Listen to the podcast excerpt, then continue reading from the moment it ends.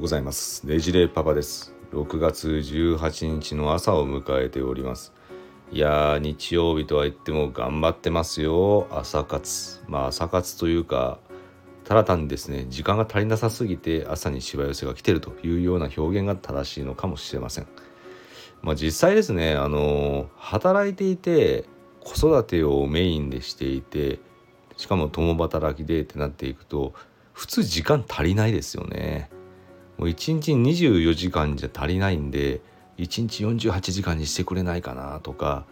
あの「ドラゴンボール」とかお好きな方はああ共感していただけるかなと思うんですけども精神と時の部屋みたいにま入ったらですね時間があの日常の生活よりもかなり緩く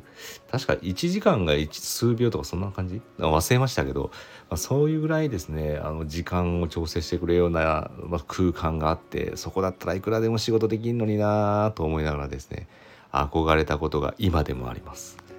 ね実際こういうふうな生活をしていると、まあ、仕方がないといや仕方がないんですが当然睡眠時間を調整しなければいけないということにもなりますしまああの、まあ、子どもさんの年齢によって様々かもしれませんが、まあ、子どもさんがあのひょっとしたらまだ乳幼児だった場合には例えば一つの基準として見られるあの睡眠時間、まあ、8時間とか7時間とか確保しろって言っても無理なもんは無理ですから。まあ理想的にはそうかもしれないですけど普通難しい。であと子どもさんがある程度大きくなって学童期とかなったとしてもまあ当然あの子どもの世話とか準備とかしなければいけませんしまあいろいろな手伝いもしなければいけないので。でなってくるともうほとんど自由時間自分のために使える時間が少なくなってしまうので結局朝の時間とか夜の時間とかにあの自分の作業をしなきゃいけないと。ってなってくるとですね大体お調べて平均6時間ぐらいの睡眠になってるっていう方も特にあのハードワーカーの方々は多いんじゃないでしょうかね。まあ、4時間とかいう方はちょっときついかもしれないですけども。であのいろいろな睡眠関係の本とかっていうのがもう最近になって出ていますし、まあ、睡眠研究で一番有名といったらスタンフォード大学とかあのペンシルベニア大学とかその辺りだったかと思うんですけどもやっぱりあのいろいろと米国の方でこういう睡眠関連の研究が進んできていて、まあ、まとめられている報告からすると大体6時間睡眠を2週間以上続けるともういわゆるあの酩酊状態に近いような状況になってくると。いわゆるあの集中力も持続しないし注意力も散漫になるしまあ、例えるならばもう連日徹夜した状態と同じようなレベルで日中を過ごすことになってしまうという状況ですね。まあ、実際そこまで私はあの6時間睡眠を、まあ、数年続けてはいますけれども、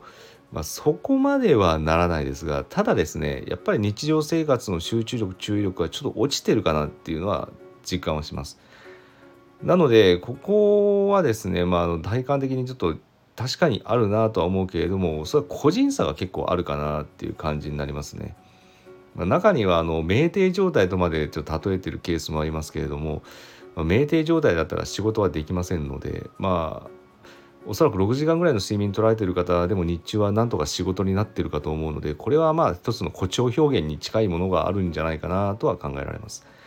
ただですねやっぱりあの日中にそういうふうな重要な仕事がある場合はやっぱりある程度そういうような集中力を保てるような状況に自分の体を持っていっておかなければいけないということにもなりますんでうまく調整しなければ仕事のパフォーマンスが大きく下がってしまうケースにも至るかなとは考えられます。でこれよくですねうん、まあ、じゃあ土日とかに寝だめをすればいいんじゃないかっていう話も出たりはするんですけどもこれあの私も実際やりましたけども寝だめしたところで逆に今度辛くなるというかうん逆に夜今度寝つけにくくなったりとか朝起きれなくなったりとかっていう風なリズムが壊れてしまいますんで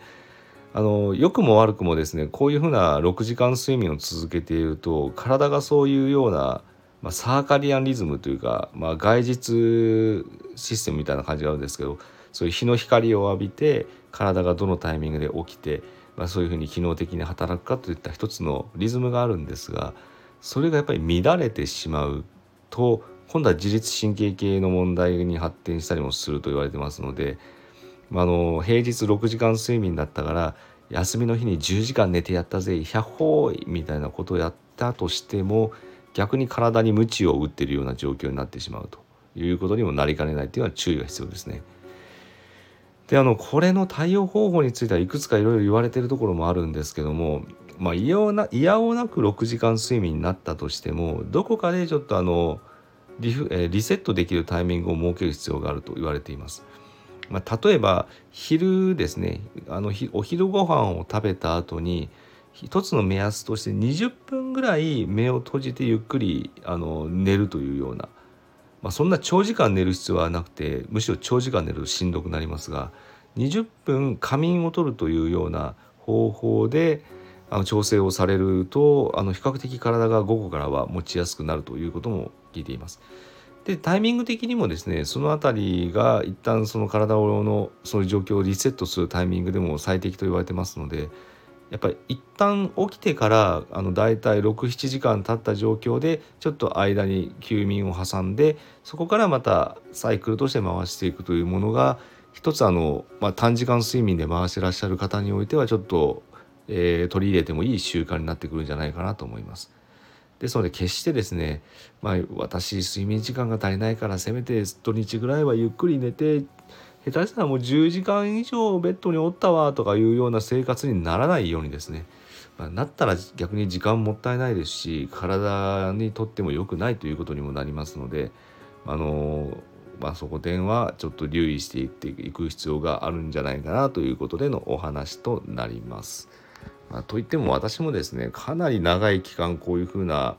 朝起きる、まあ、6時間ぐらいの睡眠ということをやってると確かにちょっとですねイライラ感も募ったりですとか集中力が散漫になるなというのはあったんですがやっぱあの昼間時にちょっと仮眠挟むだけでだいぶリセットされますので、まあ、この育児家事、えー、仕事とかもう、ね、夜眠れないっていうような日々で朝なんとか活動してる人は一旦そこで区切りを入れつつ環境を変えられるようにして、まあ、ちゃんと7時間以上寝れるような環境に戻っていければいいなというところの、まあ、少しのお手伝い的な情報となれば幸いかなと思ってお話をさせていただきました。多分この情報をですね各種いろんな本最近睡眠関連の本でやたらと増えてますので、そこでご覧になっていただけるものもありますしもっと具体的な情報もそこで記載されているものかとは思います。で、まあ、人の人生の3分の1以上を占めると言われる睡眠ですので、まあ、ここと良いお付き合いをして、まあ、健康的な生活を送っていくことができればなというところにはなりますね。というような感じで今日も6時間睡眠かなでなんとかいや今日7時間寝たんだ今日7時間睡眠でしたんでまあ、少し体的には楽にはなりますけれども今から残った時間なので、えー、また作業に戻りたいと思います。今日も日曜日皆様も良い一日を過ごされることを願いまして終了させていただきたいと思います。それではまた次の収録でお会いしましょう。ねじれパパでした。